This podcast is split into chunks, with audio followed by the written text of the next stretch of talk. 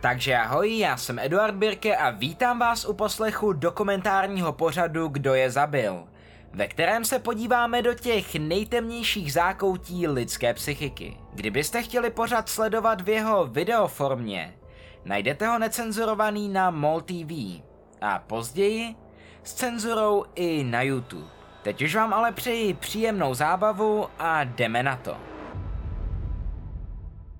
Já jsem Eduard Birke a v dnešní epizodě se podíváme na případ Alberta Fishe, jednoho z nejznámějších amerických sériových vrahů vůbec. Albert Fish, známý také jako The Grey Man neboli Šedovlasý pán, vlkodlak z Vystérie, brooklynský upír, měsíční maniak a nebo prostě jenom strašák, má na svědomí nejméně 3 až 5 vražd.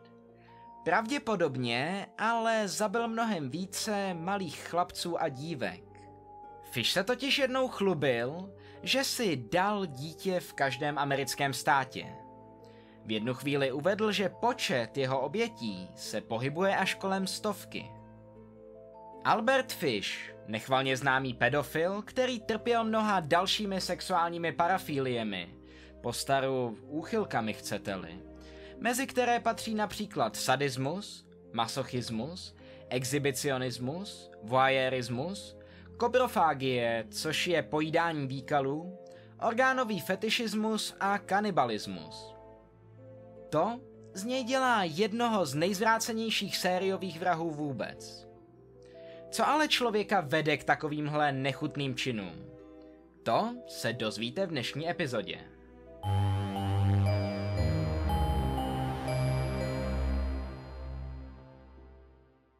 Hamilton Howard Fish, kterého pravděpodobně znáte spíše pod jménem Albert Fish, se narodil 19. května 1870 v hlavním městě USA ve Washingtonu DC. Albertův otec, Randall Fish, byl američan anglického původu. Jeho matka Ellen byla skotsko-irská američanka. Albertův otec Randall byl o 43 let starší než Albertova matka Ellen. Při Albertově narození mu tak bylo 75 let. Ah, není nad to udělat si vlastního vnoučka. Pracoval jako kapitán říční lodi a od roku 1870 jako výrobce hnojiv. Albert Fish měl tři starší sourozence, Voltra, Annie a Edwina.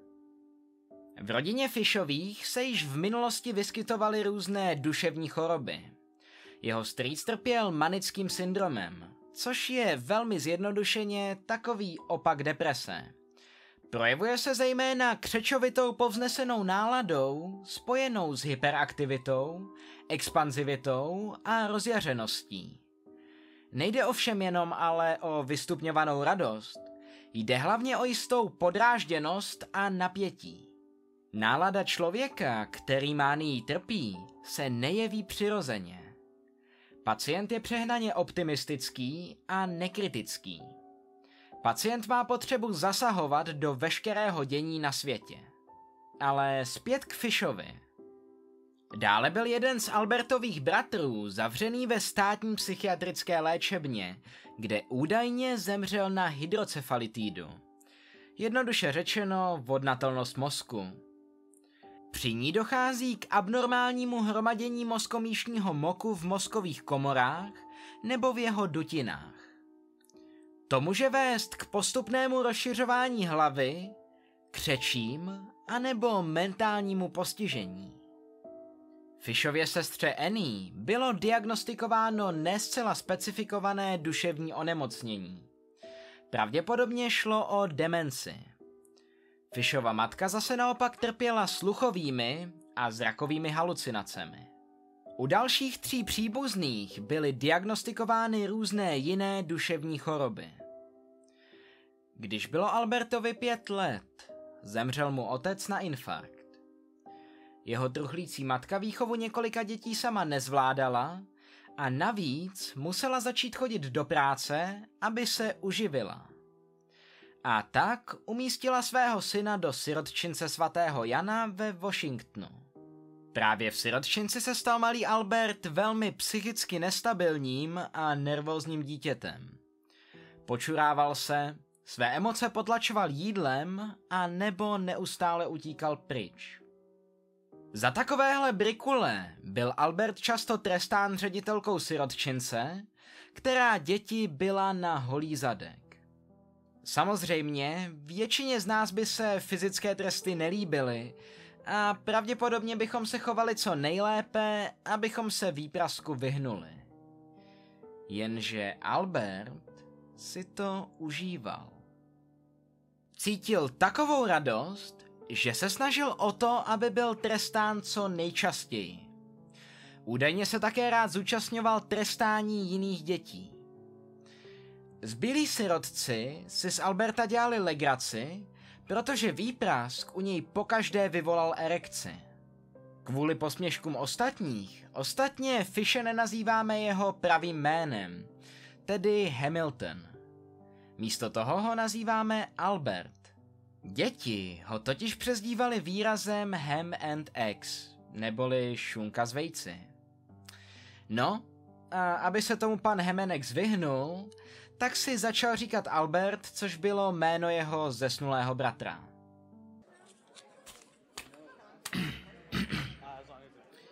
Děkuji všem, že jsme se tady všichni sešli na téhle tiskové konferenci. Hledáme tohoto sériového vraha, který je extrémně, ale opakuju, extrémně nebezpečný. No a jak se jmenuje? Mm, Hemenex. Prosím? Hemenex. Zůstal jsem tam do svých devíti let. Tehdy se to zvrtlo. Byli jsme nemilosrdně byčováni. Viděl jsem chlapce, kteří dělali věci, které dělat neměli. Je otázkou, co měl Albert na mysli. Věřím, že třeba ten příběh o tom, kdy ho spolu s kamarády napadlo, že zapálí koňský ocas, který předtím polili benzínem. Sirotčinec byl určený jak pro chlapce, tak i pro dívky. Konverzace dospívajících sirotků se tak často týkaly i pohlavního styku. Albert začal velmi brzy onanovat, nicméně se později dostal do fáze, kdy ho začaly zajímat i perverznější sexuální praktiky. Když ve věku devíti let opouštěl sirotčinec, přitahoval ho sadomasochismus. To ostatně vystihuje i jeden z jeho nejznámějších citátů. Vždycky jsem toužil způsobovat bolest druhým. Chtěl jsem, aby i oni ubližovali mě. Celý život jsem miloval všechno, co bolelo. V roce 1880 získala Fishova matka pozici státní úřednice, která byla dobře placená. Díky lepší finanční situaci tak mohla svého syna ze sirotčince odvést. V tuto dobu měl malý Albert zažít vážný pád ze stromu. Od té doby trpěl migrénami, závratěmi, prohloubil se mu problém s pomočováním a dokonce i koktal. Za to se mu spolužáci a děti z okolí vysmívali. Když bylo Albertovi 10 nebo 11 let, tak mu jeden ze starších bratrů, který byl námořníkem, ukázal kresby nahých mužů a žen, kterými si krátil čas na dlouhých plavbách a vyprávěl mu, co všechno v zámoří zažil. Třeba příběhy o ostrovech, kde žijí kanibalové. Takovéhle historky byly pochopitelně koncem 19. století velikou senzací. A tak Albert svého bratra nutil, aby mu je neustále opakoval. V noci se mu pak o nich zdávalo. V roce 1882, když bylo Albertovi 12 let, se Fish seznámil s mladým, nikde nejmenovaným telegrafistou. Ten ho vzrušoval tím, že mu povídal o svých dobrodružstvích, které zažil v pánských nevěstincích. Mladík seznámil Fishe s praktikami, jako je urolagnie, pití moči a koprofágie, pojídání výkalů. Albert, stojí za to jíst lépe. Také spolu udržovali homosexuální sadomasochistický vztah. Po dokončení základní školy, kterou Albert zvládl jen tak s odřenýma ušima, nemohl sehnat pořádné zaměstnání. Během dospívání pracoval v obchodě a pak se vyučil malířem pokojů. Nakonec se v roce 1890 vydal Albert do New Yorku, kde se usadil a živil se jako mužský prostitut. New York bylo velkoměsto plné pro Alberta dosud neviděných atrakcí. Fish zde začal navštěvovat veřejné mužské lázně a bazény, kde mohl sledovat, jak se svlékají ostatní muži a chlapci. Těmito návštěvami trávil velkou část svých volných víkendů.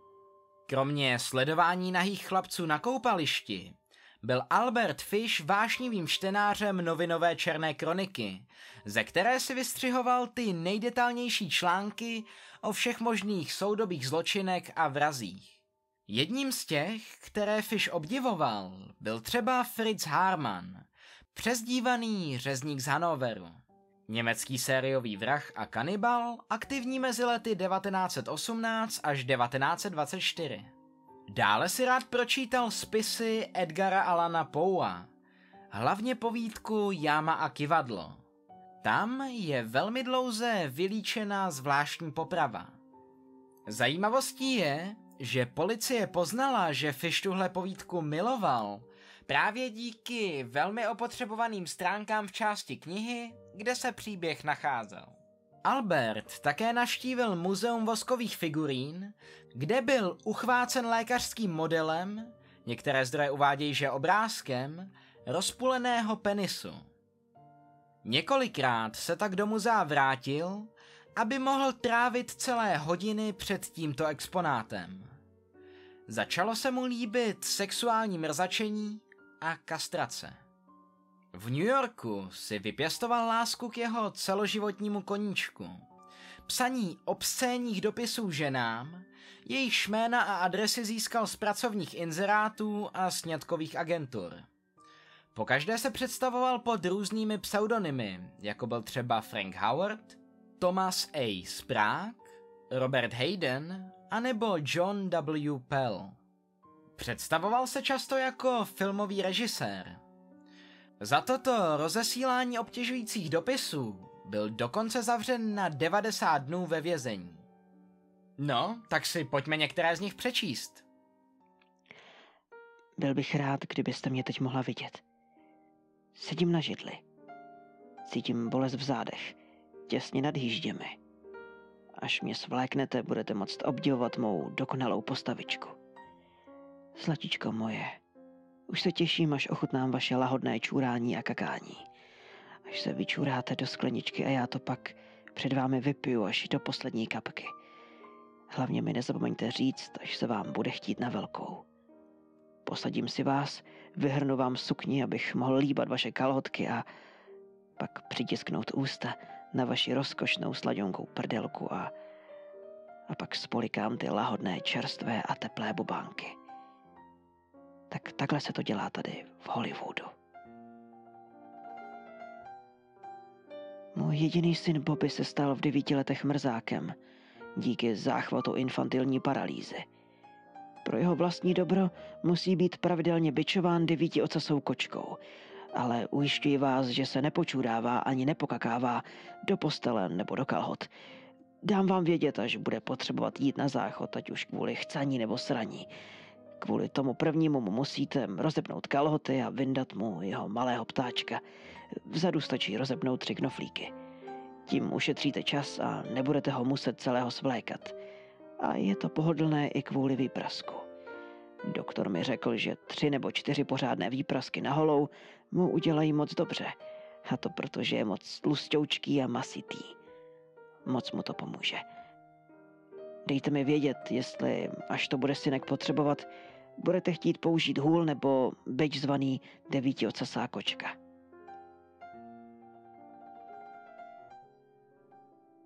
V roce 1898, když bylo Fishovi 28 let, tak se oženil s mladou, 19-letou dívkou Anou Mary Hoffmanovou, která mu v průběhu manželství porodila šest dětí. Alberta, Anu, Gertrudu, Eugena, Johna a Henryho. Manželství mu údajně domluvila jeho matka. Během roku 1898 se vrátil k práci malíře pokojů. Později tvrdil, že svého zaměstnání využíval k obtěžování dětí, většinou chlapců mladších 6 let. V roce 1903 byl Albert Fish na krátkou dobu zatčen za spronevěru. Nebo se o ní podle některých zdrojů pouze pokusil. Byl odsouzen k trestu ve věznici Sing Sing, která se nachází asi 48 kilometrů od New Yorku. Ve vězení pravidelně souložil s jinými vězni. Bližší informace o jeho pobytu a nebo délce trestu nemáme. Po návratu z vězení kolem roku 1910 pracoval Fish v největším městě státu Delaware ve Wilmingtonu. Zde se Fish seznámil s 19-letým tulákem Thomasem Kedenem, který cestoval s jeho nákladním vlakem, který vezl banány. Vzal Kedena k sobě domů, kde ho umyl a oholil, protože byl celý špinavý a pokrytý hmyzem. Oba spolu začali budovat sadomasochistický vztah. Není ale úplně jasné, zda Fish Kedena k těmto věcem nutil, a nebo jestli šlo o dobrovolný vztah. Ve své výpovědi ale Fish naznačoval, že byl Thomas mentálně zaostalý. Po deseti dnech vztahu Fish odvezl Kedena na starou opuštěnou farmu. Tam spolu nejprve prováděli různé sadistické a masochistické hrádky. Jako bylo třeba pití moči, jezení výkalů či bičování. Hrádky se stupňovaly v sadističtější a sadističtější. Nakonec začal Albert Tomase mučit. Mučení probíhalo dva nebo tři týdny. Fish nakonec Kedena svázal a ustřihl mu část penisu. Nikdy nezapomenu na jeho křik ani na ten pohled, který mi věnoval. Původně měl v úmyslu Kedena zabít, rozřezat jeho tělo a odnést domů. Jenže se obával, že by kvůli horkému počasí mohlo tělo začít páchnout. Místo toho Fish Kedenovu ránu polil peroxidem zabalil ji do vazelínou obaleného kapesníku, nechal tam desetidolarovou bankovku, políbil chlapce na rozloučenou a odešel. Nastoupil jsem do prvního vlaku, kterým jsem se mohl vrátit domů. Nikdy jsem se nedozvěděl, co se s ním stalo a ani jsem se to nesnažil zjistit. Fishovo manželství se rozpadlo po necelých 20 letech. V lednu roku 1917 Alberta opustila manželka kvůli Johnu Strobemu, údržbáři, který se u Fishových ubytoval. Albert Fish tak musel vychovávat své děti jako otec samoživitel. Podle samotného Fishe vzala manželka téměř všechen majetek, který rodina vlastnila. Albert se setkal s manželčiným odmítnutím velkými finančními problémy a psychickým nátlakem, který byl zapříčiněn rozvodem. Byly to právě nejspíš tyto nešťastné události, které vedly k úplnému rozložení jeho psychického stavu. A právě po rozvodu Alberta Fische kompletně ovládly náboženské halucinace a sexuální úchylky. Mimo šesti dětí měl Fish také pět vnoučat. Ty nade vše miloval. Avšak trošku jinak, než by měl. Moje milovaná Mary, ty můj broučku. Dorazil mi od tebe nádherný dopis. Býval bych ti odpověděl už dávno, ale kvůli chození po doktorech a schůzkách s mým advokátem jsem teď velmi zaneprázdněný. A navíc Víš, že je mi už 65 a moje oči už nejsou, co bývaly. Takže mi čtení chvilku trvá. Tak mé milované vnučce už bude 28.18. Jak to letí. Rád bych byl u toho, protože ty víš moc dobře, co bych ti nadělil.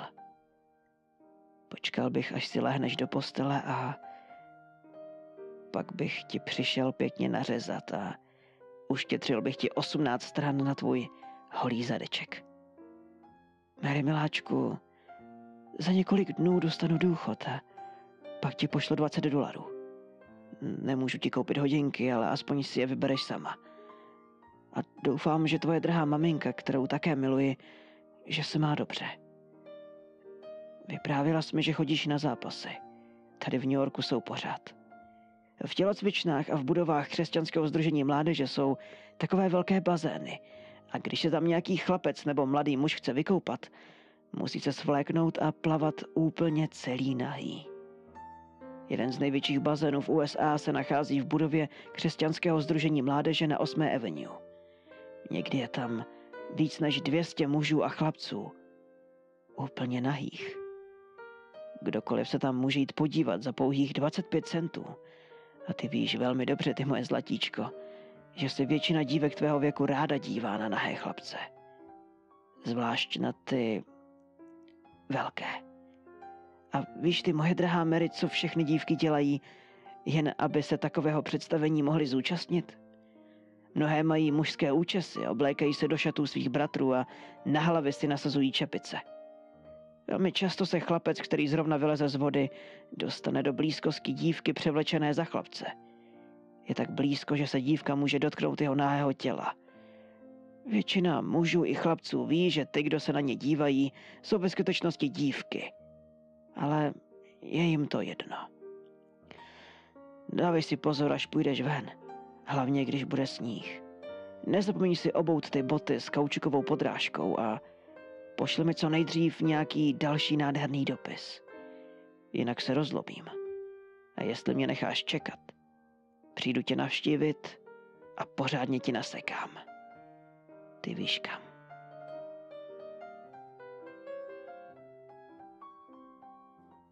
Díky jedné z vnuček, která vystoupila jako svědek při soudním procesu po začení Alberta Fische, Víme o různých hrách, kterých se musela na žádost svého dědečka účastnit spolu se svými sourozenci. V té době mi bylo 12 let a on nás nutil hrát hru jménem Buch Buch, kolik uhádnu ruk. Při ní se dědeček vysvlékl do naha a nechal si jen spodní prádlo. Pak si klekl na všechny čtyři, jako pes doprostřed místnosti. No, půjčil nám svou hůl a my si mu sedli na záda. Úkolem bylo mu malovat prsty na záda číslo od jedné do deseti. Když ho neuhádl, což se stávalo téměř vždycky, museli jsme ho holí udeřit tolikrát, kolik odpovídalo našemu číslu. I maminka se těch her vždycky účastnila. Hráli jsme podobné hry každý večer, vždycky přibližně hodinu. Taky jsme hrávali hru jménem Pytel Brambor přes palubu. Při ní byl zase jen ve spodním prádle. Vylezli jsme mu na ramena a on nás pustil dolů po svých zádech. Cestou dolů jsme ho měli co nejsilněji škrábat našimi nechty. Koncem večera mě vždycky celá záda úplně rudá. Pak jednou chtěl, abychom si strkali jehly pod naše nechty. To nás ale moc bolelo a tak jsme přestali. Když se setmělo a my dohráli, odešel na záchod a přinesl si roli toaletního papíru, kterou uprostřed místnosti zapálil. A tohle se dělo každý večer.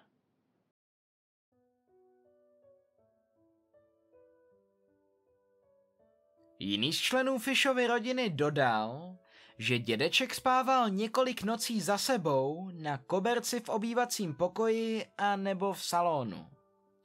Když se ho zeptali, proč tak činí, sdělil, že mu to nařídil svatý Jan Křtitel. Zvrácené choutky Alberta Fische ale rostly. Aby je potlačil, ukládal si různé velmi bolavé tresty. Vpichoval si jehly a rybářské háčky do různých částí těla, zejména do genitálií, konečníku a okolních oblastí. Některé jehly se nacházely v zónách extrémně nebezpečných pro Fishovo fyzické zdraví. Třeba těsně vedle tračníku nebo žlučníku. Rodina později svědčila o tom, že velmi dobře věděla i o dalších perverzních sexuálních Albertových praktikách. Jeho nejstarší syn, Albert mladší, vyprávěl o zážitku, že když se jednoho dne vrátil do bytu, o který se s otcem dělil, našel pod kuchyňskou výlevkou po domácku vyrobený obušek, do kterého byly zapíchnuté hřebíky. Když se na něj syn podíval zblízka, zahlédl na něm stopy krve. Ohledně obušku pak konfrontoval otce. Ten mu nejdřív odmítl jakkoliv odpovědět, ale když si na své otázce trval, tak se nakonec přiznal. Víš, používám ho já. Občas cítím takové zvláštní, nezadržitelné chvění a pokaždé, abych se ho zbavil, tak se mučím tímhle obuškem. Víckrát o tom nepromluvili. Kdyby vás ale zajímalo, co Albert s obuškem dělal, tak to víme. Jednoho dne totiž syn Alberta přistihl, jak stojí zcela nahý uprostřed zatmavené místnosti. Jednou rukou onanoval a druhou se byl přes záda zmiňovaným obuškem. Při každé ráně vyskočil a zaječel bolestí. Místností se linul pach krve, potu a spermatu. Jenže Albertu Fishovi už nestačilo jenom ubližovat si a mučit sám sebe. Měl nutkání své perverzní choutky posunout. Navíc Bůh mu údajně přikazoval sexuálně napadat a mrzačit děti.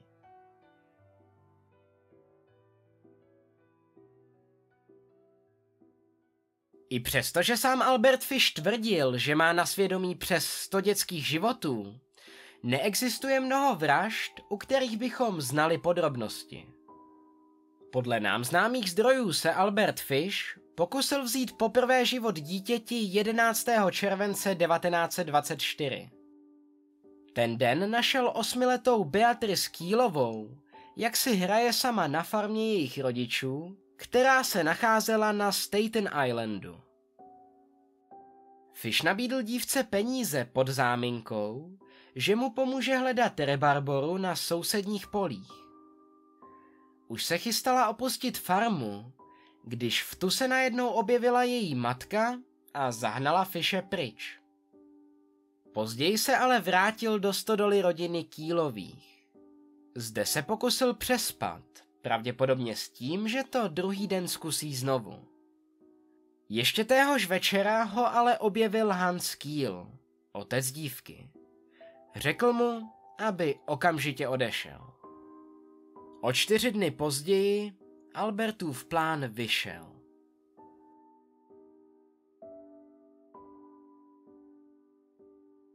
Patnáctého července roku 1924 si osmiletý Francis McDonnell hrál na verandě domu jeho rodičů, taktéž na Staten Islandu. Jeho matka seděla opodál, když v tu zahlédla uprostřed ulice hubeného staršího pána s šedivými vlasy. Podivný chlapík si pro sebe něco mumlal a neustále svíral a rozevíral ruce v pěst. Později téhož odpoledne byl tento stejný muž spatřen, jak pozoruje Francise a čtyři další chlapce, jak si hrají s míčem. Muž zavolal Francise k sobě. Ostatní pokračovali ve hře. O pár minut později muž i s nebohým osmiletým chlapcem zmizeli. Na Francisovo zmizení se přišlo až v době večeře kdy se chlapec nevracel domů. Jeho otec, místní policista, okamžitě zorganizoval rozsáhlé pátrání. Tělo chlapce našli v nedalekém lesíku pod větvemi. Bylo hrozivě zmrzačené. Oblečení mu někdo strhal z jeho těla jako zvíře. Hoch byl uškrcen vlastními kšandami. Některé zdroje uvádějí, že za kšandy vysel oběšený ze stromu. Právě proto policie pochybovala, že by něco tak hrozného mohl učinit starý muž. Navíc by chlapce ani neuzvedl. Policie proto došla k závěru, že stařík musel mít komplice. I přes masivní vyšetřování se nepodařilo starého muže dopadnout. Nikdo ho v oblasti už nikdy neviděl.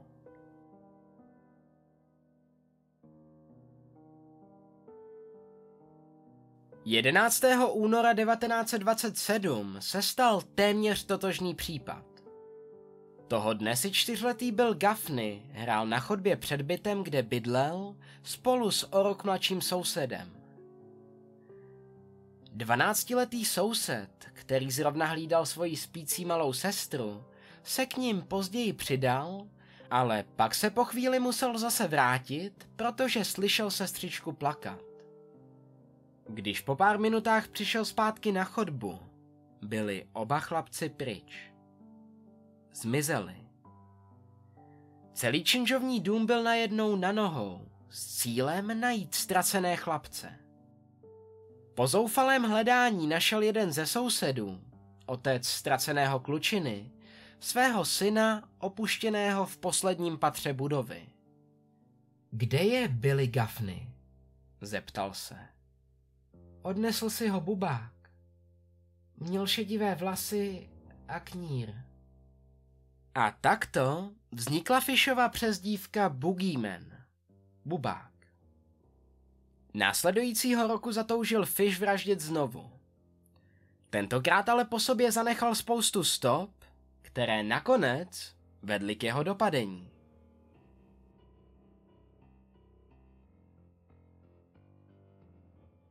Edward Butt byl podnikavý 18-letý mladík. Byl odhodlaný něco v životě dokázat a uniknout zoufalé chudobě svých rodičů. Dne 25.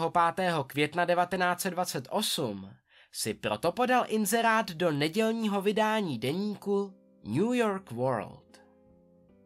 Mladý muž, 18 let, si přeje najít pracovní místo na venkově. Edward Butt Číslo 406, 15. západní ulice. Edward byl statný mladík, který chtěl vyrazit vydělávat peníze a přispívat k blahobytu své rodiny. Uvězněn ve špinavém, páchnoucím a přeplněném městě, v ubohém činžáku s otcem, matkou a čtyřmi mladšími sourozenci. Toužil pracovat na venkově, kde vál čerstvý a čistý vzduch. Následující pondělí, 28. května, otevřela Edwardova matka Delia dveře staršímu muži. Představil se jako Frank Howard, farmář z Farmingdale na Long Islandu. Údajně, čirou náhodou, spatřil Edwardův inzerát a tak ho napadlo, že když už jde kolem, udělat krátký pracovní pohovor – Delia požádala svou pětiletou dceru Beatrice, aby zaskočila pro svého bratra, který se zrovna nacházel v bytě kamaráda, který žil ve stejném domě. Starý muž se na holčičku usmál a dal jí pět centů, aby si mohla později koupit něco dobrého na zub. Zatímco čekali na Edwarda, měla Delia možnost si starého muže lépe prohlédnout. Měl velmi milou tvář lemovanou šedivými vlasy a zvýrazněnou velkým šedým knírem. Vysvětlil paní Badové, že se desítky let živil jako malíř pokojů ve městě a pak odešel do důchodu na farmu, kterou si koupil za své těžce vydřené peníze. Měl šest dětí, které vychovával sám, protože jeho žena všechny před více než deseti lety opustila. S pomocí pěti nádeníků, svých dětí a švédské hospodyně prý vybudoval úspěšnou farmu s několika stovkami slepic a půl tuctem dojnic. Nyní se ale jeden z jeho pomocníků rozhodl vydat do světa a on potřeboval někoho, kdo by ho nahradil. V tu chvíli přišel Edward a setkal se s údajným panem Howardem. Ve skutečnosti Albertem Fishem, který si všiml chlapcovi mužnosti a síly. Edward starého muže ujistil, že je pracovitý. Pan Howard mu nabídl 15 dolarů týdně, což Edward s radostí přijal. Pan Howard dokonce souhlasil, že by mohl zaměstnat i Willího, Edwardova nejlepšího přítele. Frank Howard pak musel odjet na schůzku, ale slíbil, že se pro oba mladíky vrátí v sobotu. Chlapci byli nadšení a pan a paní Badovi šťastní, že se tak rychle díky Edwardově inzerátu objevilo dobré místo u laskavého starého pána. Sobota 2. června měla být tím velkým dnem. Jenže pan Howard se neukázal. Místo toho dorazil od pana Howarda telegram, že se zdržel a že dorazí ráno. Následující den dopoledne, kolem 11. hodiny, přišel Frank Howard do bytu Badových a přinesl dárky v podobě jahod a čerstvého smetanového síra v hrnci. Tyto produkty pocházejí přímo z mé farmy. Dejte si. To, že je koupil chviličku předtím na místních trzích, nikdo nevěděl. Delia starého muže přesvědčila, aby zůstal na oběd. Albert Bat starší, hlava rodiny, měl poprvé příležitost promluvit si s novým zaměstnavatelem svého syna. Otce rozhovor velmi potěšil. Byl tu totiž laskavý zdvořilý starý pán, který mu nadšeně popisoval svých 20 akrů zemědělské půdy, přátelskou partu nádeníků a prostý, srdečný venkovský život. Věděl, že je to přesně to, po čem jeho syn touží. Pan Bat pracoval jako vrátný u pojišťovací společnosti Equitable Life Assurance Company a působil dojmem věčně submisivního člověka. A i přesto, že tenhle ten Frank Howard vypadal ve svém pomačkaném modrém obleku poněkud nedůvěryhodně, otce přesvědčila šlechetnost jejich hosta. Chvíli předtím, než usedli k obědu, se otevřely dveře a objevila se půvabná desetiletá dívka. Malá Gracie si pobrukovala nějakou písničku. Její obrovské hnědé oči a tmavě hnědé vlasy kontrastovaly s velmi bledou pletí a růžovými rty. Přišla přímo z kostela, oděná v tom nejlepším nedělním oblečení. V bílých hedvábných šatech, k ním bílé hedvábné punčochy a náhrdelník z krémových perel, díky kterým vypadala starší než na svých deset let.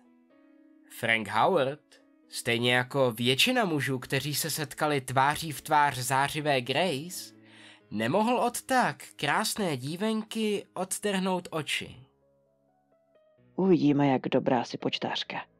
Možná by se mi hodila na farmě účetní. Řekl, když jí podával obrovský svazek bankovek, aby je přepočítala. Schudlí rodiče Badovi se ošívali nad množstvím peněz, které u sebe starý muž nosil. 92 dolarů a 50 centů, řekla mu v zápětí Gracie. Jiné zdroje uvádějí, že to bylo 91 dolarů. To je ale chytrá holčička. Řekl pan Howard a odměnil ji 50 centy, aby si mohla koupit sladkosti pro sebe a svou mladší sestru Beatrice. Pan Howard pak z ničeho nic oznámil, že se pro Edwarda a Willího vrátí až večer. Nejdřív totiž musí jít na narozeninovou oslavu, kterou pořádá jeho sestra pro jednu ze svých dcer. Dal chlapcům dva dolary, aby mohli jít do kina. Některé zdroje tvrdí, že jim peníze dal proto, aby se mohli jít vyfotit. Zrovna když se chystal odejít, navrhnul, že by Gracie mohla jít na narozeninovou oslavu jeho neteře s ním. Děti, které tam budou, jsou podobně staré.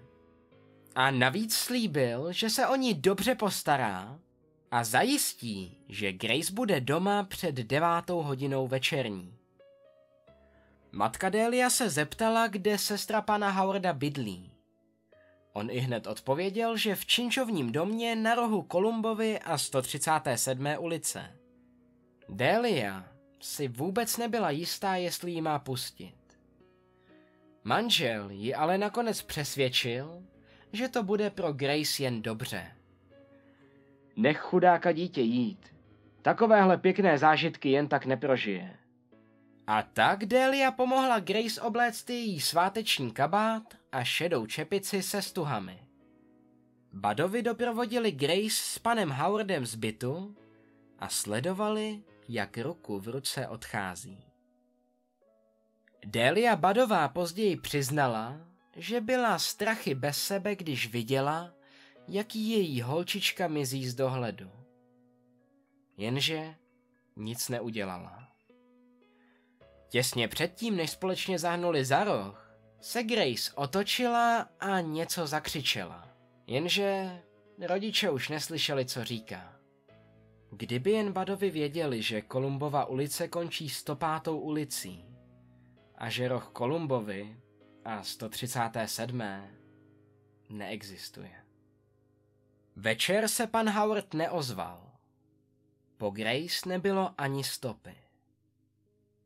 Na manžele Badovi čekala strašná bezesná noc bez jediné zprávy od jejich dcery.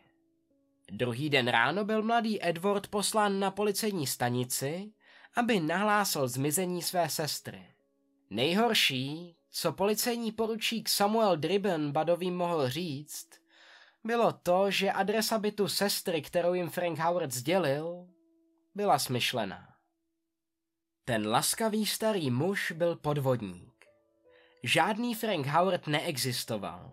Stejně tak ani žádná farma ve Farmingdale na Long Islandu. Nic z toho nebyla pravda. Policie zahájila běžné vyšetřovací úkony. Prověřili všechno, co Frank Howard Badovým řekl.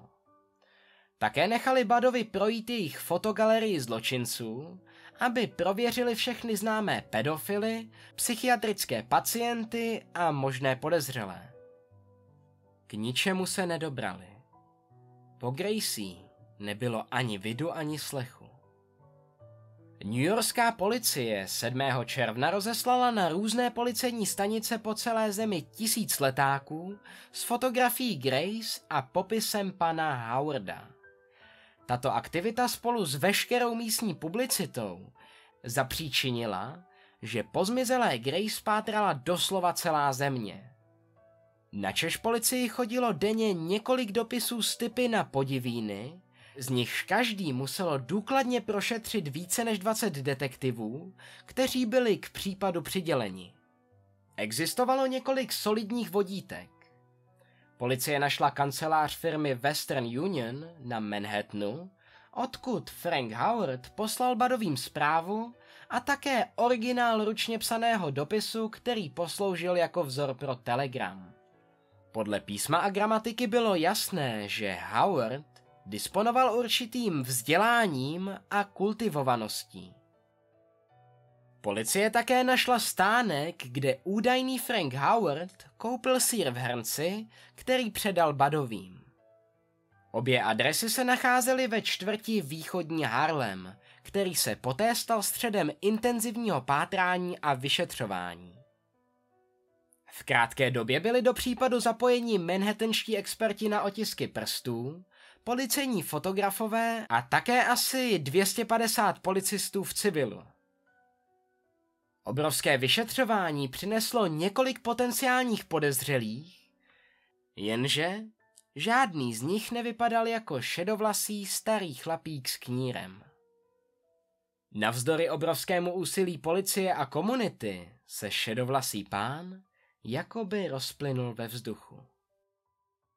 V listopadu 1934 byl případ zmizelé Grace Badové oficiálně stále otevřený, ačkoliv už nikdo neočekával, že bude kdy vyřešen. Pouze jediný člověk, detektiv William F. King, se případem nadále zabýval. Čas od času Detektiv King podstrčil místnímu bulváru falešnou zprávu o průlomu v případu, dost možná proto, aby veřejnost nezapomněla. Dne 2. listopadu 1934 tak v novinách vyšlo. Zase jsem se na chvíli zabýval záhadou Grace Badové, napsal bulvární reportér Walter Winchell ve svém sloupku. A můžu vám s jistotou říct, že oddělení pohřešovaných osob případ rozlouskne, nebo to aspoň očekává, tak do čtyř týdnů. Jenže tentokrát nešlo jen o nějaké bulvární výstřely do tmy. Měl pravdu. Asi za deset dní totiž dostala maminka Grace Badové dopis, který její nedostatečné vzdělání naštěstí nedovolilo přečíst. Místo ní si ho přečetl její syn Edward, který i hned po přečtení vyběhl ze dveří pro detektiva Kinga. Dopis byl neobyčejně barbarský. V roce 1894 jeden můj kamarád sloužil jako námořník na parníku Takoma pod kapitánem Johnem Davisem. Vypluli ze San Franciska do čínského Hongkongu. Po příjezdu tam se on a jeho další dva kolegové vylodili a opili. A když se vrátili, loď byla pryč, odplula bez nich. V té době panoval v Číně hladomor. Maso jakéhokoliv druhu stálo od jednoho do tří dolarů za libru. Utrpení mezi nejchudšími bylo tak velké, že se všechny děti mladší 12 let prodávali řezníkům, aby ostatní nezemřeli hlady. Mohli jste přijít do jakéhokoliv řeznictví a požádat o steak, kotletu nebo masíčko na guláš. Přinesli část nahého těla chlapce nebo dívky a z něj odřízli právě to, co jste chtěli. Nejdražší byl zadeček, což je nejsladší a nejlibovější část těla. Ta se prodává jako telecí řízek. No a ten kamarád tam pobýval tak dlouho, až mu lidské maso opravdu zachutnalo. Po návratu do New Yorku ukradl dva chlapce. Jednoho sedmiletého a druhého jedenáctiletého. Vzal je k sobě domů, svlékl do naha, svázal je a hodil do skříně. Pak spálil všechno, co měli na sobě. Několikrát denně a i v noci jim naplácal, mučil je, aby jejich maso bylo lahodné a křehké. Nejdřív zabil toho jedenáctiletého, protože měl nejtlustší zadek a bylo na něm samozřejmě nejvíc masa. Uvařil a snědl každou část jeho těla, kromě hlavy, kostí a vnitřností. Pekl ho v troubě, vařil, smažil, dusil, no a další byl na řadě ten druhý chlapeček, ten skončil úplně stejně. V té době jsme byli s tím kamarádem prakticky sousedé, bydlel jsem poblíž. No a on mi vyprávěl, jak je lidské maso chutné. No, tak jsem se rozhodl ho ochutnat. V neděli 3. června 1928 jsem vás navštívil na vaší adrese a přinesl vám čerstvý sír a jahody. Dali jsme si oběd. Grace Smith seděla na klíně a pusinkovala mě. V tu chvíli jsem se rozhodl, že ji s ním – jako zámenku jsem vám řekl, že ji vezmu na večírek a vy jste souhlasili. Vzal jsem ji do prázdného domu ve Westchesteru, který jsem měl už vyhlédnutý. Když jsme tam dorazili, řekl jsem jí, aby zůstala venku.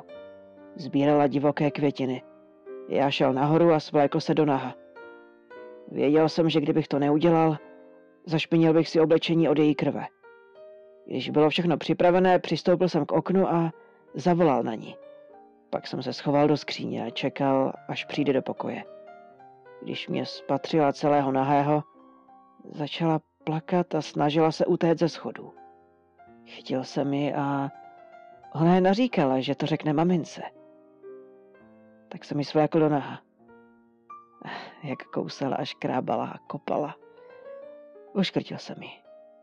A pak rozřezal na malé kousky, abych mohl maso donést k sobě domů kde bych ho pak uvařil a snědl. Mňam. Jak sladoučká a křehká byla její prdelka. Pečená v troubě do zlatova. Trvalo mi devět dní, než jsem jí celou snědl. PS, nešukal jsem jí, ačkoliv bych mohl, kdybych si to přál, ale zemřela jako pana. Nikdo nechtěl uvěřit, že je dopis skutečný. Musel to být výplot nějakého zvrhlého sadistického blázna. Detektiv King si však uvědomil, že podrobnosti o setkání muže s badovými jsou přesné. Takovéhle detaily veřejnost neznala. Také rukopis na tomto hrůzném dopise byl totožný se vzorem pro Telegram, který starší únosce napsal před šesti lety pro posla Western Union. Na papíře, na kterém se vzkaz nacházel, některé zdroje hovoří, že to bylo na obálce, bylo důležité vodítko. Na malém šestiúhelníkovém emblému ležela písmena N, I, P, C, B, A. Jednalo se o zkratku New Yorkské soukromé asociace řidičů. A tak policie požádala vedoucího organizace, zda by náhodou nemohla proběhnout mimořádná schůze členů. Policie během ní prověřila ručně psané členské formuláře a rukopisy přítomných a hledala písmo podobné tomu na dopisu Franka Howarda. Detektiv King pak požádal členy, aby nahlásili každého, kdo používal tiskopisy a papíry združení k soukromé korespondenci. Přihlásil se mladý údržbář a přiznal, že si vzal domů několik listů papíru a několik obálek. Kancelářské potřeby bohužel zapomněl v domě, kde byl kdysi nájemníkem. A tak se tam vyšetřovatelé vydali. Majitelka domu byla šokována, když jí policie popsala Franka Howarda. Podle popisu vypadal přesně jako ten starý muž, který tam ještě nedávno žil. Bývalý nájemce se údajně jmenoval Albert H. Fish. Majitelka domu se zmínila, že jí Fish požádal, zda by mu nemohla hlídat poštu. Očekával dopis od svého syna, který pracoval pro civilní sbor zprávy přírody v Severní Karolíně. Syn svému starému otci pravidelně posílal peníze na přilepšenou. Je jasné, že si pro dopis Albert Fish brzy přijde. Přece jenom jde o peníze, takže se bude bát, aby mu je bytná neukradla. Dne 13. prosince 1934 obdržel detektiv King telefonát. Domácímu sděluje, že Albert Fish právě schání na ubytovně svůj dopis. William King se vydává do bytu a otevírá dveře. Zde sedí starý muž a popíjí šálek čaje. Detektiv se muže zeptá, zda se náhodou nejmenuje Albert Fish. Šedovlasý pán přikivuje. Náhle Fish sahá do kapsy a vytahuje žiletku, kterou drží před sebou. Ví, že je konec. Rozuřený King popadá starce za ruku a prudce mu jí kroutí. Tak, teď už tě mám, říká vítězoslavně. Po zatčení Alberta Fische si jeho výpověď vyslechlo mnoho strážců zákona a psychiatrů. Kvůli přílišné explicitnosti se v novinách objevila její značně upravená verze. Byla to Odisea nevýslovné zvrácenosti, které nedokázala uvěřit ani většina vyšetřovatelů. Jenže pak se postupně potvrzovaly všechny detaily. O to víc ale bylo šokující, že by vrahem mohl být Fish. Ten totiž vypadal sešle a neškodně. Schrbený, křehce vyhlížející stařec, vážící necelých 60 kg a vysoký asi 1,60 m. Detektiv King získal vrahovo první doznání. Fish mu řekl, že ho v létě roku 1928 přemohla, jak sám říkal, žízeň po krvi, tedy potřeba zabíjet. Když odpověděl na inzerát Edwarda Bada, který hledal práci, chtěl právě tohoto mladého muže, nikoliv jeho mladší sestru Grace, vylákat na odlehlé místo, spoutat ho a uříznout mu penis a nechat ho vykrvácet. Poté, co opustil byt Badových, si Fish nakoupil nástroje, které bude k vraždě a zmrzačení chlapce potřebovat. Sekáček, pilu a řeznický nůž. Toto nářadí smrti zabalil do látkového balíčku, který si schoval u prodavače v novinovém stánku, těsně předtím, než se podruhé a naposledy vydal do bytu Badových. Když Fish uviděl statného mladíka Edwarda, velkého dospělého muže, a jeho stejně starého přítele Willího, byl přesvědčený, že je oba dokáže přemoci. Ostatně v tomhletom ohledu už měl Fish bohaté zkušenosti. Teprve když uviděl malou Gracie, změnil názor i plány. V tu chvíli totiž dostal neukojitelný hlad na nic netušící dívku.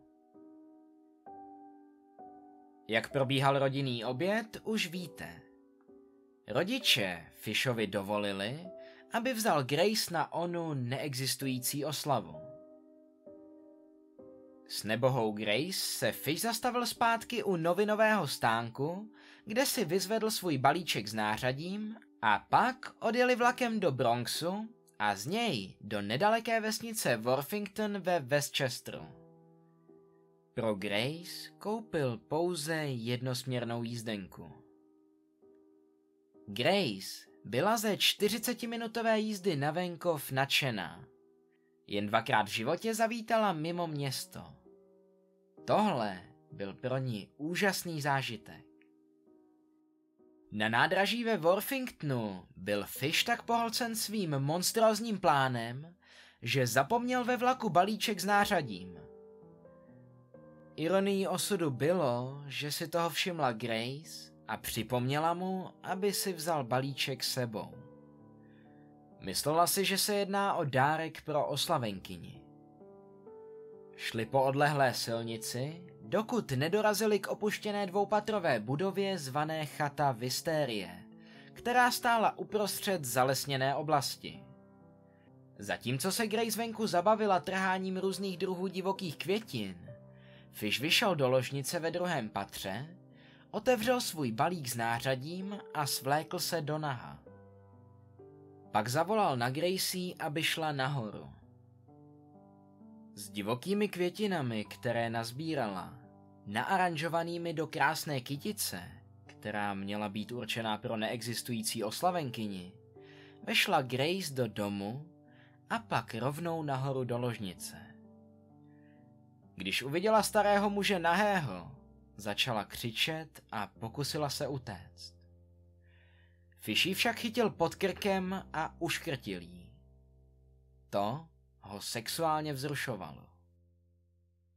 Poté Gracie podepřel hlavu o starou plechovku od barvy a sekáčkem ji usekl. Většinu krve zachytil ve zmiňované plechovce. Krev pak vylil na dvoře. Bezhlavé dítě svlékl a řeznickým nožem a sekáčkem ho rozčtvrtil. Některé části jejího těla si vzal sebou zabalené do novin. Zbytek nechal v polorozpadlé chatě, dokud se po několika dnech nevrátil. Ostatky, které si nevzal, přehodil přes kamennou zeď v zadní části pozemku. Stejným způsobem se zbavil i svého nářadí. Po jeho přiznání měl detektiv King jedinou otázku. Co Fishe přimělo k tomu, aby udělal takhle strašlivou věc? Víte, nikdy jsem si to nedokázal vysvětlit. Odpověděl Fish. Policejní kapitán John Stein se ho zeptal, proč napsal dopis Badovým. Fish odpověděl, že vlastně ani neví proč. Měl jsem prostě nutkání psát.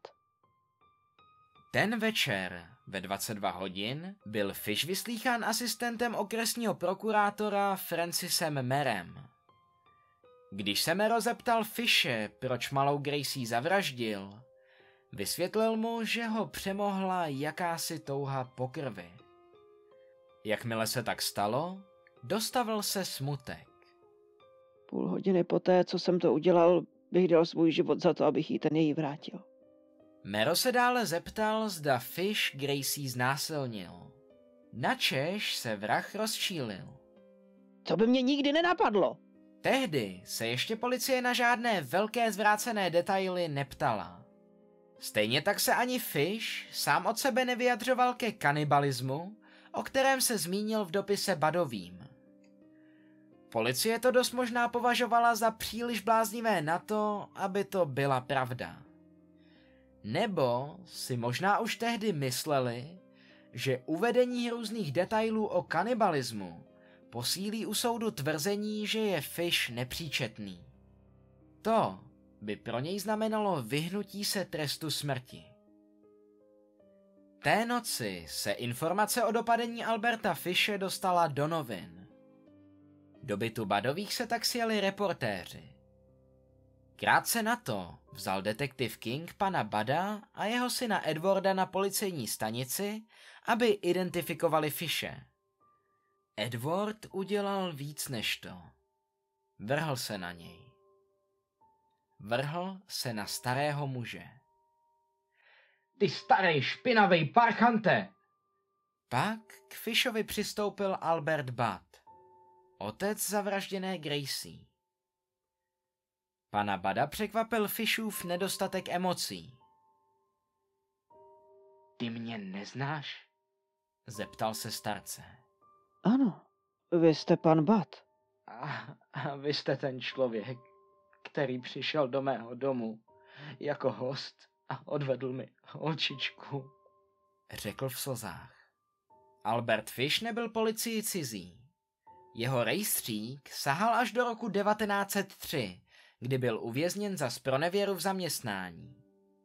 Od té doby byl ještě šestkrát zatčen a zadržen za různé drobné trestné činy, například za rozesílání obscénních dopisů a drobné krádeže. K polovině těchto zatčení došlo dokonce v době únosu Gracie. Pokaždé ale byla obvinění zamítnuta a vrah tak policii unikal mezi prsty. Když byl Fish dotázán na svou minulost, řekl. Bydleli jsme na B Street NE mezi druhou a třetí ulicí. Můj otec byl kapitán Randall Fish, zednář 32. stupně. Je pohřben v areálu Velké lože na kongresovém hřbitově. Byl kapitánem lodi na řece Potomac, která jezdila z DC do Marshall Hall ve Virginii. Můj otec zemřel 16. října 1875 na starém pensylvánském nádraží, kde byl zastřelen prezident Garfield a mě umístili do sirotčence svatého Jana. Tam jsem byl skoro do devíti a taky jsem tam začal chybovat. Nemilosrdně nás byčovali. Viděl jsem, jak chlapci dělají spoustu věcí, které by neměli. V letech 1880 až 1884 jsem zpíval ve sboru, soprán také u svatého Jana. Pak jsem odjel do New Yorku. Byl jsem dobrým malířem, pokojů nebo čehokoliv jiného, co mi zadali. Dostal jsem byt a přivezl jsem si tam z Washingtonu matku. Bydleli jsme na 76 West 101. ulici. Tam jsem se seznámil se svojí první ženou. Když se nám narodilo šest dětí, opustila mě. Vzala si všechen nábytek a nenechala dětem ani matraci na spaní. Pořád se o své děti bojím. Člověk by si myslel, že přijdou svého starého tátu navštívit do vězení. Ale nepřišli. Jeho dětem bylo ve věku od 21 do 35 let.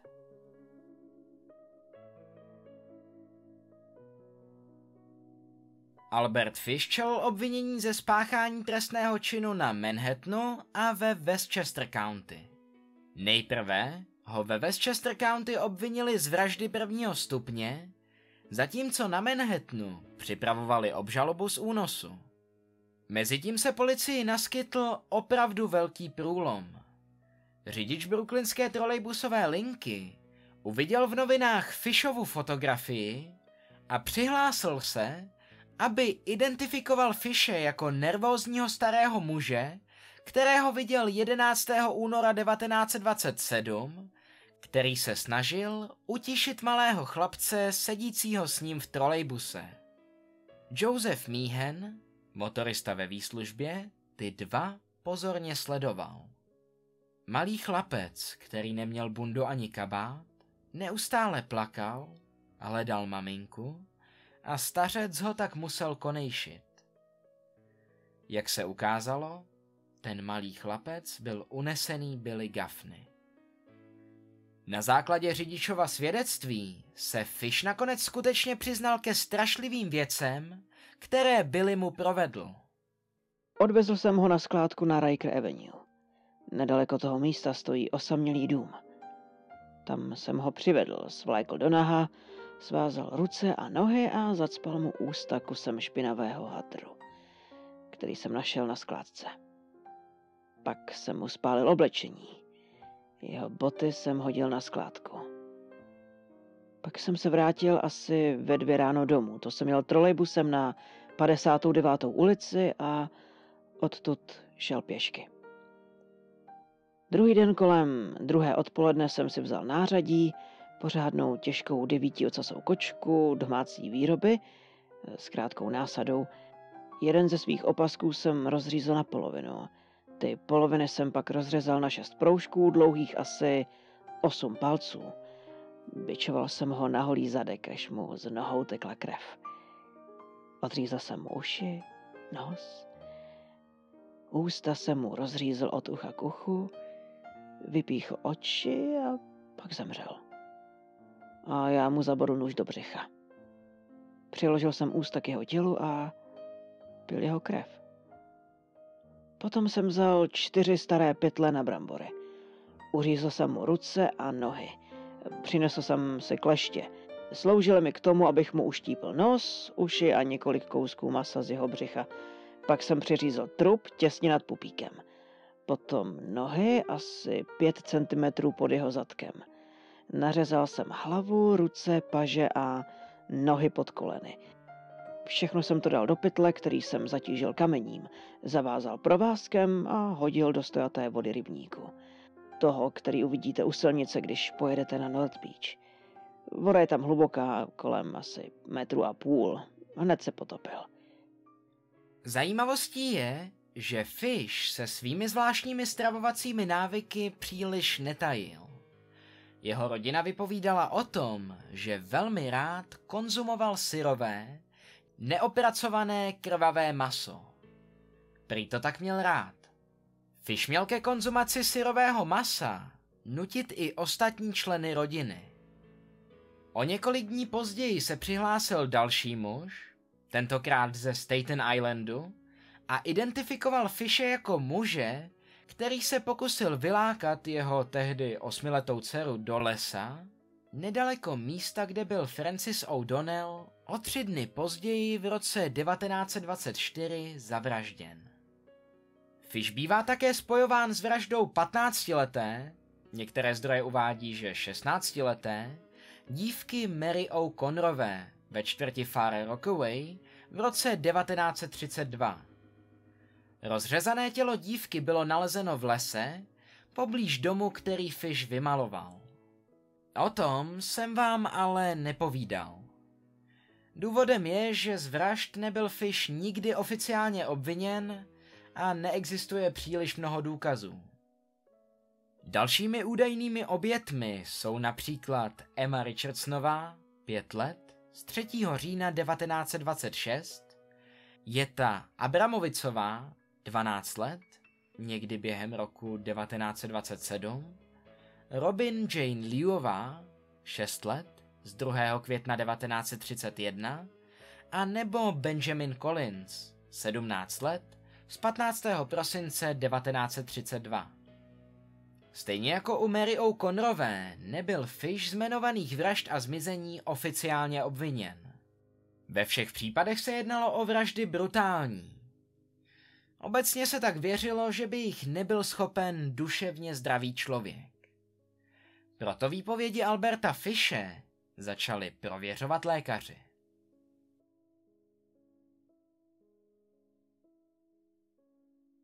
Doktor Frederik Vertem ve své knize Ukázka násilí popisuje své první setkání s Albertem Fishem v jeho vězeňské cele. Byl šokován tím, jak byl Fish mírný, laskavý, vlídný a zdvořilý. Kdybyste chtěli někomu svěřit svoje děti, tak byste pravděpodobně vybrali právě jeho. Fishův postoj k jeho situaci byl naprosto odtažitý. Nemám žádnou zvláštní touhu žít. Nemám žádnou zvláštní touhu být zabit. Je mi to lhostejné. Když se ho doktor Vertem zeptal, jestli si o sobě myslí, že je šílený, Fish odpověděl. Ne, tak docela. Nikdy jsem sám sebe nedokázal pochopit. Z toho, co doktor Vertem zjistil, se zdálo, že psychické problémy prostupovaly celou Fishovou rodinnou historií. Strýc z otcovy strany trpěl náboženskou psychózou, zemřel ve státní nemocnici. Nevlastní bratr také zemřel ve státní nemocnici. Mladší bratr byl slabomyslný a zemřel na hydrocefalus, tedy vodnatelnost mozku. Matka byla považovaná za velmi podivínskou a říkalo se o ní, že slyší a vidí různé věci. Teta z otcovy strany byla považovaná za naprosto šílenou. Bratr trpěl chronickým alkoholismem, sestra trpěla, nevím, nějakou duševní chorobou. Tvrdil, že jeho pravé jméno je Hamilton Fish, pojmenovaný po nějakém vzdáleném příbuzném, který byl ministrem zahraničí prezidenta Granta. Už ho ale nebavilo, že si ho kvůli tomu jménu všichni dobírají, a tak si místo něj zvolil jméno Albert po zesnulém bratrovi. Dále Fish vyprávěl, že když mu bylo 620, oženil se s 19-letou dívkou a měl s ní šest dětí. Když byly nejmladšímu tři roky, utekla s jiným mužem a nechala Fishe na pospas výchově. Následně se prý oženil ještě třikrát. To ale nebylo úplně legální, protože se s první ženou vlastně ani nikdy nerozvedl. K této informaci ale bohužel neznáme dostatečné detaily. Doktor Vertem považoval Fishovu nevýdanou zvrácenost za jedinečnou a ojedinělou. Sadomasochismus zaměřený proti dětem, zejména chlapcům, zaujímal v jeho sexuálně regresivním vývoji přední místo. Fish mu na to odpověděl. Vždycky jsem měl touhu činit bolest druhým. A chtěl jsem, aby druzí způsobovali bolest i mě. Zdá se, že mě vždycky bavilo všechno, co bolelo. Vertem dále vysvětluje. Brikule z exkrementy všeho myslitelného druhu praktikoval aktivně i pasivně. Vzal kousky vaty, napustil je alkoholem, vložil si je do konečníku a zapálil. Dělal to pravděpodobně i svým dětským obětem. Fish se doktoru Vertemovi svěřil s dlouhou historií dětských obětí. Byla jich nejméně stovka. Fish je uplácal penězi a nebo sladkostmi.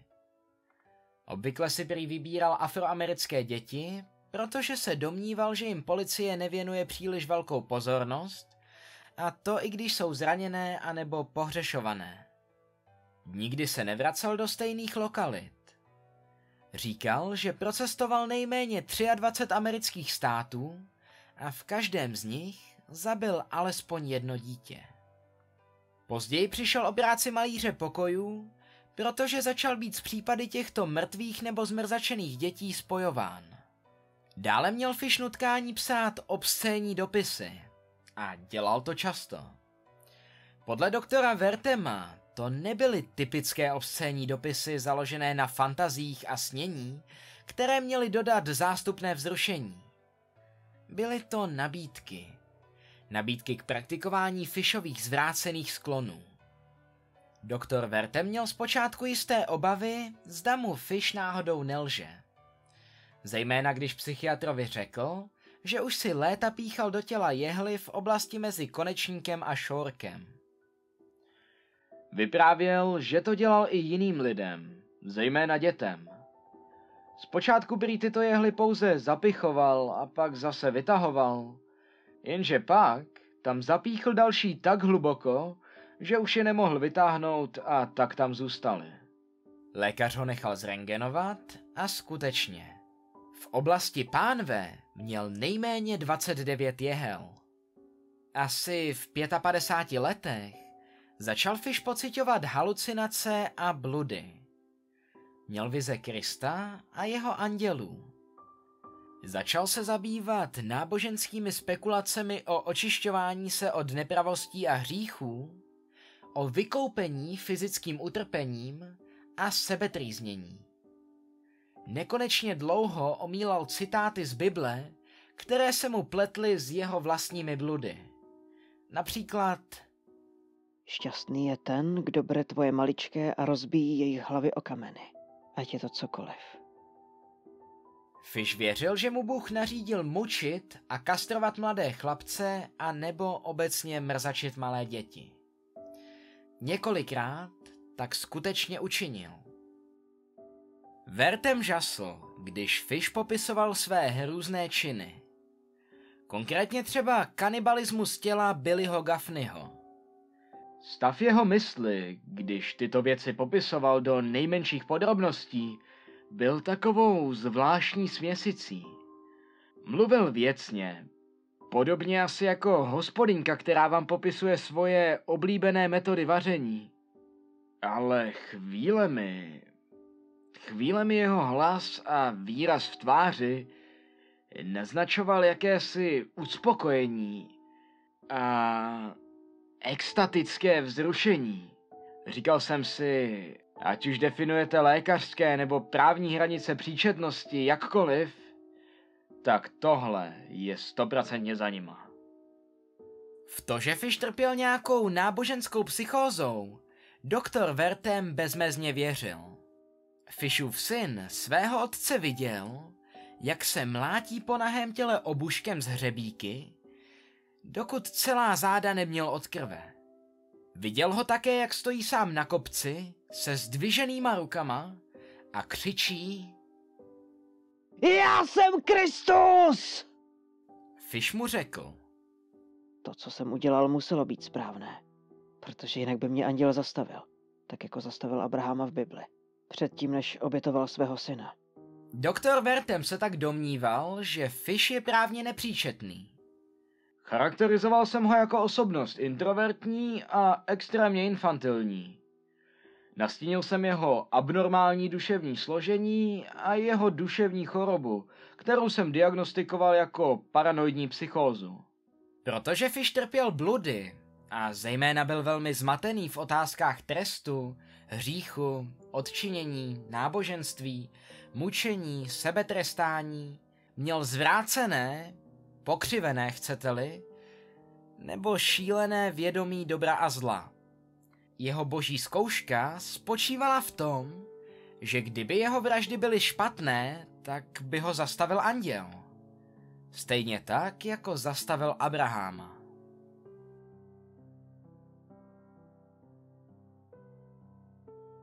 V pondělí 11. března 1935 začal ve White Plains ve státě New York soudní proces s Albertem Fishem, a to za vraždu Grace Badové.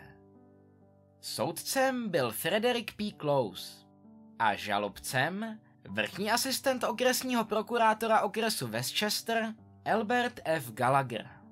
Fishovým obhájcem byl James Dempsey, bývalý státní zástupce a někdejší starosta města Peekskill ve státě New York. Jak strana obhájce, tak i strana žalobce měla svou taktiku, kterou během soudního procesu využívala. Gallagherova, tedy žalobcova klíčová strategie, byla schrnuta na začátku procesu. Důkazem bude, stručně řečeno, že tento obžalovaný je právně příčetný a že zná rozdíl mezi dobrem a zlem a povahu a kvalitu svých činů. Dále, že není mentálně defektní, že měl na člověka svého věku skvělou paměť, že má úplnou orientaci pokud jde o jeho nejbližší okolí, že u něj nedošlo k žádnému duševnímu zhoršení, ale že je sexuálně abnormální, že je lékařsky znám jako sexuální úchyl nebo sexuální psychopat, že jeho činy jsou nenormální, ale že když 3. června 1928 unesl tuto dívku z jejího domova a při tomto činu a obstarávání nástrojů, jimiž ji zabil, ji přivezl sem do Westchester County a odvezl ji do toho prázdného domu, obklopeného lesem v jeho zadní části, Věděl, že to není správné a že je právně příčetný a měl by se ze svých činů spovídat. Fishův obhájce Dempsey se soustředil na Fishův podivný život a na sebepoškozování. ať už jehlami, anebo obuškem z hřebíky. Poté vyzdvihl Fishovu způsobilost jako otce a jeho lásku k dětem. Navzdory všem těmto brutálním, kriminálním a krutým sklonům, má tento obžalovaný ještě jednu stránku. Byl velmi dobrým otcem. Nikdy v životě nestáhl ruku na žádné ze svých dětí. Při každém jídle ve svém domě se pomodlí. V roce 1917, když byli jeho nejmladšímu z jeho šesti dětí pouhé tři roky, ho opustila manželka. A od té doby, až do doby krátce před vraždou Grace Badové, byl pro tyto děti matkou a otcem. Své vystoupení uzavřel tím, že porotě připomněl, že je na obžalobě, aby prokázala, že muž, který zabíjel a jedl děti, byl příčetný. Soudní proces trval deset dní. Fish se hájil nepříčetností a tvrdil, že slyšel hlasy od Boha, které mu říkali, aby zabíjel a mrzačil děti. Několik psychiatrů vypovídalo o Fishových sexuálních fetiších, mezi něž patřili sadismus, masochismus, exhibicionismus, voyeurství, pikerismus, což je sexuální zájem o pronikání ostrými předměty do kůže jiné osoby, kanibalismus, koprofágie, urofílie, pedofílie či nekrofílie. Dempsey ve svém schrnutí poznamenal, že Fish je psychiatrickým fenoménem. Nikde v žádných právních ani lékařských záznamech není uveden jiný jedinec, který by měl tolik sexuálních abnormalit. Hlavním znalcem procesu byl již zmiňovaný Frederick Wertem, psychiatr se zaměřením na vývoj dítěte a vývojovou psychologii obecně, který prováděl psychiatrická vyšetření pro newyorské trestní soudy. Během dvoudenního svědectví Vertem před soudem vysvětlil Fishovu posedlost náboženstvím, konkrétně o jeho zaujetí biblickým příběhem o Abrahamovi a Izákovi. Vertem uvedl, že Fish věřil, že stejně tak jako v biblickém příběhu, obětování chlapce, bude pokáním za jeho vlastní hříchy a že i když je samotný čin špatný, andělé mu ve vraždě zabrání, pokud by jí Bůh neschvaloval. Vertem pak podrobně popsal Fishův kanibalismus, který si Albert v mysli spojil s přijímáním Kristova těla. Dále soud zajímalo, zda Fish zná rozdíl mezi dobrem a zlem. Psychiatr Vertem odpověděl, že ano, ale že se jedná o zvrácené poznání založené na jeho názorech na hřích, odčinění a náboženství. A tudíž zde hovoříme o nepříčetném chování. Obhajoba tak předvolala další psychiatry, kteří měli potvrdit nebo vyvrátit Vertemovi závěry. Prvním byl Menas Gregory, bývalý ředitel psychiatrické léčebny Bellevue, kde se Fish léčil v roce 1930. Vypověděl, že Fish sice vykazoval určité abnormální chování, ale že byl příčetný. Při křížovém výslechu se Dempsey zeptal, zda koprofilie, urofilie a pedofilie svědčí o příčetnosti anebo o nepříčetnosti. Gregory odpověděl, že taková osoba není duševně nemocná a že se jedná o běžné formy sexuality, které jsou naprosto společensky v pořádku a že Fish se neliší od milionu jiných lidí, některých velmi významných a úspěšných, kteří sami praktikují podobné věci. Dalším svědkem byl vězeňský lékař Perry Lichtenstein. Dempsey vznesl námitku proti tomu, aby lékař bez psychiatrického vzdělání vypovídal v otázce příčetnosti, ale soudce jí zamítl s odůvodněním, že porota může rozhodnout, jakou váhu přisoudí jednotlivým výpovědím. Na otázku, zda to, že si Fish způsobuje bolest, svědčí nějak o jeho duševním stavu, Lichtenstein odpověděl, že se nejedná o masochismus, protože se pouze trestá, aby získal sexuální uspokojení. Bravo, Lichtensteine. Teďka si reálně popsal, co je masochismus. Gratuluju. Další svědek, Charles Lambert, vypověděl, že koprofilie, tedy sexuální úchylka, která se projevuje zálibou ve výkalech, je běžnou praktikou a že náboženský kanibalismus může být otázkou vkusu, nikoli důkazem psychózy. Poslední svědek, James Vavasur, zopakoval Lambertův názor. Moment, zastavme to, než, než budeme pokračovat. Reálně je podle tohohle lékaře koprofilie jako běžná praktika. Chtěl bych jednou vytvořit krásnou hospodu, hospodu, ne restauraci. A měla by se jmenovat Uhovna. Ráno by se podávalo něco říčejšího, odpoledne něco pevnějšího. Další svědkyní obhajoby měla být Mary Nikolasová, Fishova 17-letá nevlastní dcera. Velká část zdrojů ale uvádí, že měla být jeho vnučkou.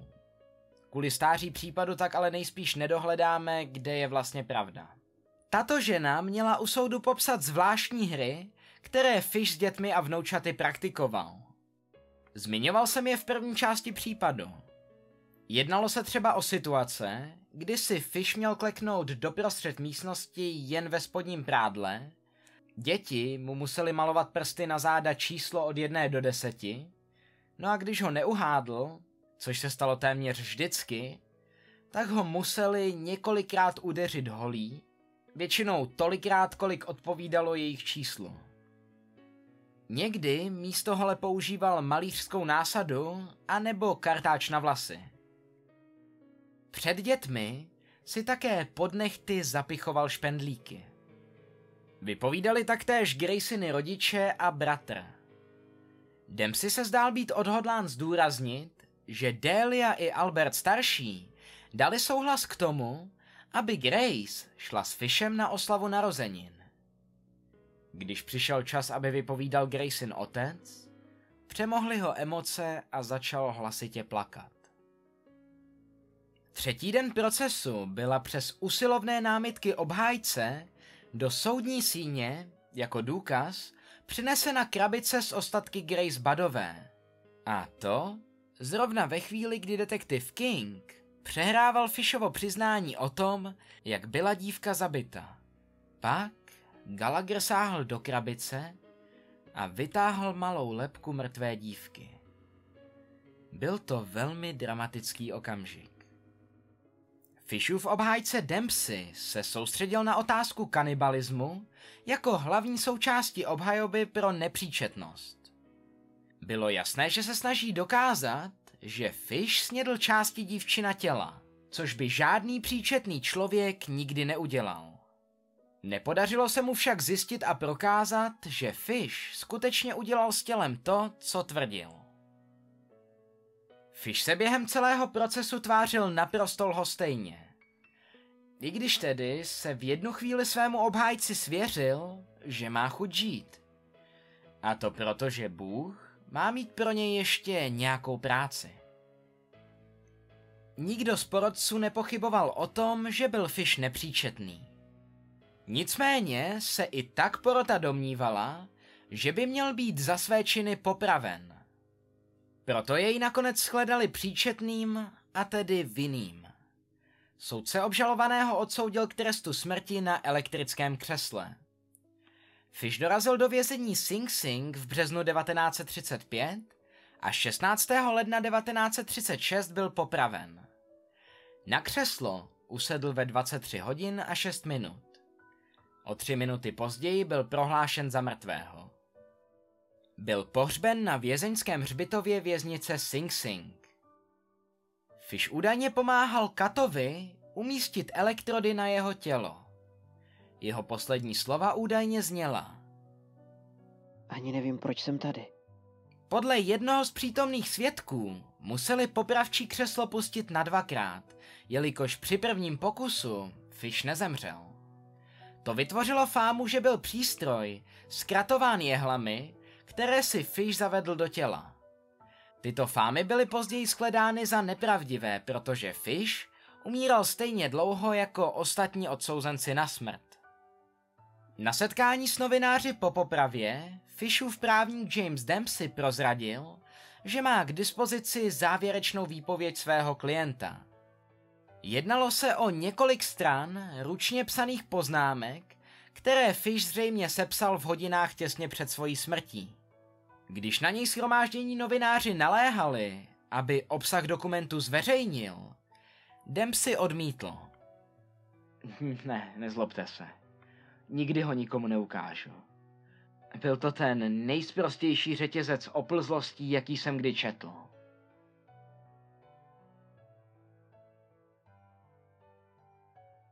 No, a nyní nás na závěr čeká pár zajímavostí. V roce 2007 byl o Fishovi natočen dokumentární film v režii Johna Borovského. Film nese titul Albert Fish In Sin He Found Salvation, neboli česky V hříchu našel spásu. Borovský o něm řekl. Myslím, že je to ten nejhorší sériový vrah všech dob. A dodal, že žádní odborníci na duševní zdraví v té době neměli kategorie na různé typy zvráceností. Museli vytvořit úplně nové jenom pro něj. Ve stejném roce byl o jeho životě natočen životopisný film Šedovlasý pán, někde uváděn jako muž s šedivými vlasy. Pokud vás tenhle případ zaujal, tak vám film vřele doporučuju. V dokumentárním filmu Masový vrazy Hannibal Lecter skutečné příběhy z roku 2001 jsou rozebírány motivy chování několika sériových vrahů, mimo jiné třeba Johna Wayna Gacyho, Teda Bundyho, Jeffreyho Dahmera, Andreje Čikatila a rovněž i Alberta Fische. O všech těchto těch pánech jsme mluvili v předešlých epizodách, takže pokud jste je neviděli a zajímají vás, tak šup šup. Norská agrotech kapela Combi Christ jmenuje ve své písni God Bless, česky Bůh žehnej, celou řadu sériových vrahů. Mezi nimiž je i Albert Fish. Shodou okolností jsme o téhle konkrétní skladbě mluvili i v souvislostech s Edem Geenem. Bývalý bubeník skupiny Marilyn Manson používal pseudonym Ginger Fish. Jeho druhá část byla přímo odvozena od jména Alberta Fische. Česká metalová skupina Sagittarius Blanska natočila své druhé řadové album s názvem Albert Fish v roce 2011. To obsahuje devět krvelačných songů a dva bonusy. Omlouvám se, pokud jsem jméno kapely řekl špatně. Přece jen dlouhé vlasy ze mě metalistu úplně nedělají. Olejom albu, portrét Alberta Fische od umělce jménem Freeze Undyne, si můžete koupit za 390 dolarů. Takže pokud vás rodiče nebo partner či partnerka nepoženou svinským krokem, tak si můžete celkem fajnově vyzdobit obývák. A to je z dnešního dílu vše. Děkuji vám, že jste ho doposlouchali až do konce. Nezapomeňte, že se taky můžeme vidět i na MOL TV a nebo YouTube. Těším se na vás příště. Díky moc a dobrou noc.